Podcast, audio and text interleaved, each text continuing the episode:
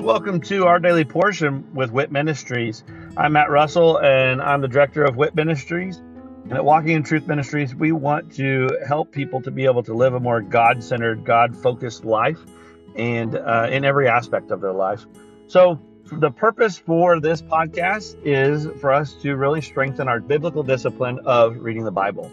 So, I'm going to read a scripture every day where I'm going to share a nugget about that scripture and then I'm going to say a little prayer at the end, and that will be the entirety of our episodes for this podcast. Uh, please feel free to check us out at walkingintruthministries.org, or you can also check out our other podcast, which is Living the Wit Life with Walking in Truth Ministries. I hope that this podcast blesses you as much as it blesses me. And uh, let's go ahead and get started with our daily portion.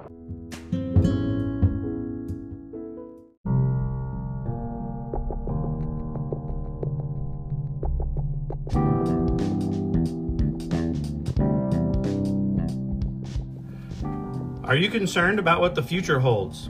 Are you confident that the retirement plans that you have today will still be secure tomorrow? Let us help you by clearing up the uncertainty. This is Matt Russell, the director of WIT Ministries. Many of us at Walking in Truth Ministries are bivocational, working in our ministry as well as in the financial services industry at Win Big Financial Group. We help people to build a tax free and risk free retirement. Give me a call at 817 903 2575 to support our ministry and to secure your family's financial future. Again, call today at 817 903 2575. Thank you and God bless.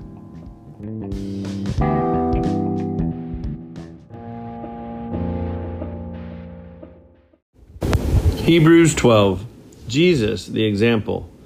Therefore, since we have so great a cloud of witnesses surrounding us, let us also lay aside every encumbrance and the sin which so easily entangle us, and let us run with endurance the race that is set before us, fixing our eyes on Jesus, the author and perfecter of faith, who for the joy set before him endured the cross, despising the shame, and has sat down at the right hand of the throne of God. For consider him who has endured such hostility by sinners against himself, so that you will not grow weary and lose heart. A father's discipline. You have not yet resisted to the point of shedding blood in your striving against sin, and you have forgotten the exhortation which is addressed to you as sons. My son, do not regard lightly the discipline of the Lord, nor faint when you are reproved by him. For those whom the Lord loves, he disciplines, and he scourges every son whom he receives. It is for discipline that you endure. God deals with you as with sons. For what son is there whom his father does not discipline? But if you are without discipline, of which all have become partakers, then you are illegitimate children and not sons. Furthermore, we had earthly fathers to discipline us, and we respected them. Shall we not much rather be subject to the Father of spirits and live? For they disciplined us for a short time as seemed best to them, but he disciplines us for our good, so that we may share his holiness. All discipline, for the moment, seems not to be joyful, but sorrowful. Yet to those who have been trained by it, afterwards it yields the peaceful fruit of righteousness. Therefore, strengthen the hands that are weak and the knees that are feeble, and make straight paths for your feet, so that the limb which is lame may not be put out of joint, but rather be healed. Pursue peace with all men, and the sanctification without which no one will see the Lord. See to it that no one comes short of the grace of God, that no root of bitterness springing up causes trouble, and by it many be defiled. That there be no immoral or godless person like Esau who sold his own birthright for a single meal. For you know that even afterwards, when he desired to inherit the blessing, he was rejected, for he found no place for repentance, though he sought for it with tears. Contrast of Sinai and Zion. For you have not come to a mountain that can be touched, and to a blazing fire, and to darkness, and gloom, and whirlwind, and to the blast of a trumpet, and the sound of words, which sound was such that those who heard begged that no further word be spoken to them. For they could not bear the command, if even a beast touches the mountain, it will be stoned. And so terrible was the sight that Moses said, I am full of fear and trembling. But you have come to Mount Zion, and to the city of the living God, the heavenly Jerusalem, and to myriads of angels, to the general assembly and church of the firstborn who are enrolled in heaven, and to God, the judge of all, and to the spirits of the righteous made perfect, and to Jesus, the mediator of a new covenant, and to the sprinkled blood, which speaks better than the blood of Abel the unshaken kingdom. See to it that you do not refuse him who is speaking. For if those did not escape when they refused him who warned them on earth, much less will we escape who turn away from him who warns from heaven. And his voice shook the earth then, but now he has promised, saying, Yet once more I will shake not only the earth, but also the heaven. This expression, yet once more, denotes the removing of those things which can be shaken as of created things, so that those things which cannot be shaken may remain. Therefore, since we receive a kingdom which cannot be shaken, let us show gratitude by which we may offer to God an acceptable service with reverence and awe. For our God is a consuming fire.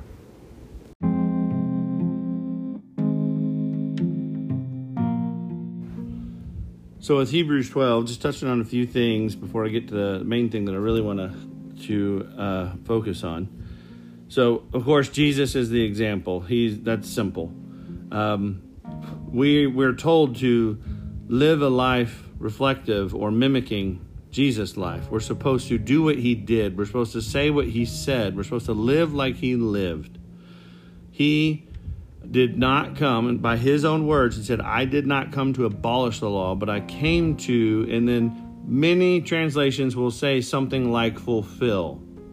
But the actual original root translation says to model. He's to be the example. He showed us how to keep the law. He showed us how to live a life within the law. And then many times he he um, spoke of the law, he was consistently saying, like, you should do that. Or uh, many times Christians will get to the, the quote where he says that, you know, the two, the two most important commandments, the two greatest commandments love God and love others. And then he said, all of the other laws and commandments can be hung on those two pegs. So the law is focused on loving God. Following the law helps you to appropriately love God. Following the law also helps you to appropriately love others. That's it. Not difficult. So, we're supposed to live like he lived and do what he did. There's many things that we do today that we have justified by our own personal desires that we do differently than what Jesus did. And many times we know that Jesus wouldn't have done what we're doing, but we do it anyways because some some man or some person on earth told us that that's what we were supposed to do. So, remember, Jesus is the example, not man. So, a father's discipline, I, I love this and the fact that when it points out that we respect our fathers on earth now, not saying that everyone has a great relationship with their father, because there are many father wounds that are out there. But, um, especially those who had really good fathers, they were disciplined by their fathers, and they ended up, even though they didn't like it at the time, they ended up respecting their fathers for it, understanding their father's intention was for good. Well, then, how much more can we uh, honor God? love God for the discipline that He gives us because He doesn't just do it for our good, He does it for the good, for us and for the kingdom. He helps us out, kind of like the the donkey um, that Balaam was was riding, the donkey that started to stop going down the path because the he saw the angel. He saw the angel up ahead with his sword drawn, and he was protecting Balaam.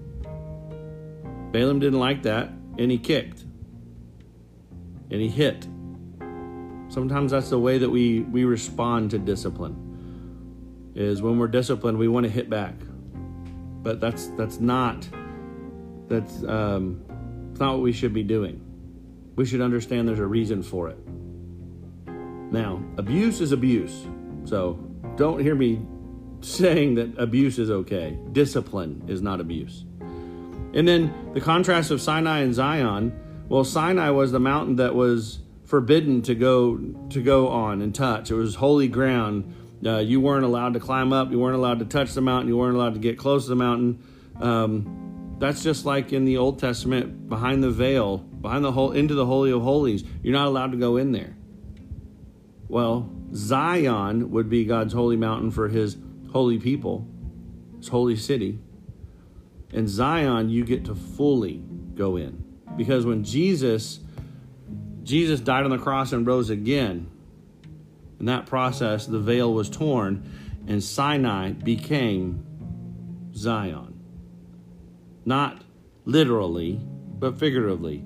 This you can't touch idea was replaced with no, boldly approach the throne, boldly come in. Through the action of what Jesus did, you now have full permission and authority to walk into the throne room and go straight up to God so you don't have to to be afraid anymore.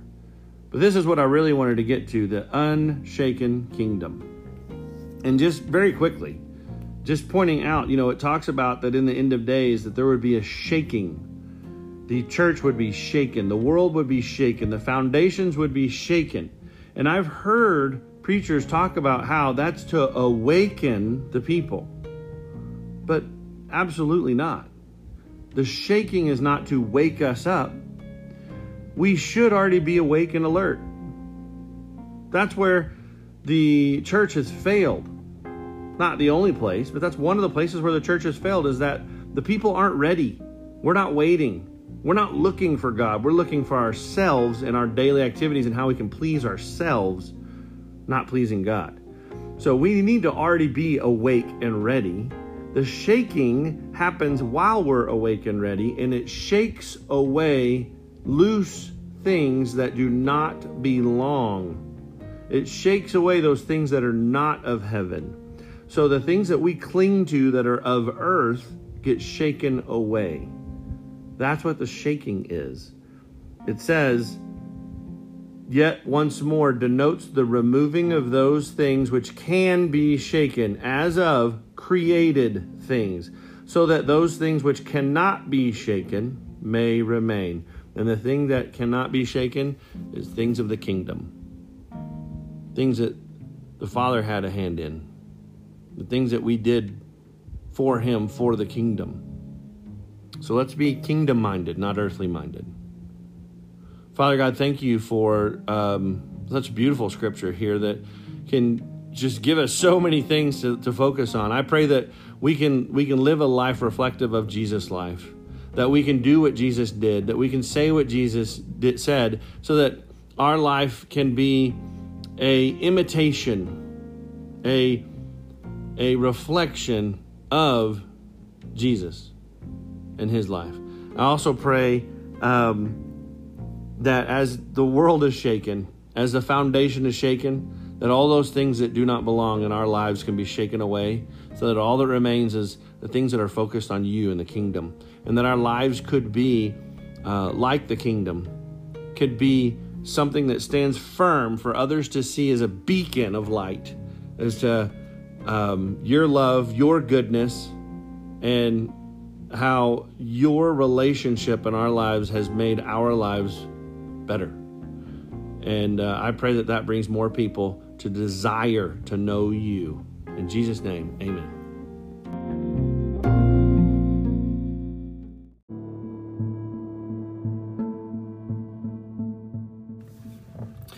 Thank you for joining us today, and I hope that uh, that blesses you either as an individual or uh, with you and your other loved ones. Uh, maybe this is uh, something that you're utilizing to to spend with your family uh, some time around God's Word. And uh, of course, that is great. I love that. And I'd love to hear how the Daily Portion podcast is blessing you. If you would, just go to our website, at walkingintruthministries.org and um, go on there and just drop us a little note about uh, this podcast or one of our other podcasts, or even just check out the events that we have available. Uh, but again, thank you very much and look forward to seeing you again tomorrow as we dig into our daily portion with WIT Ministries. God bless.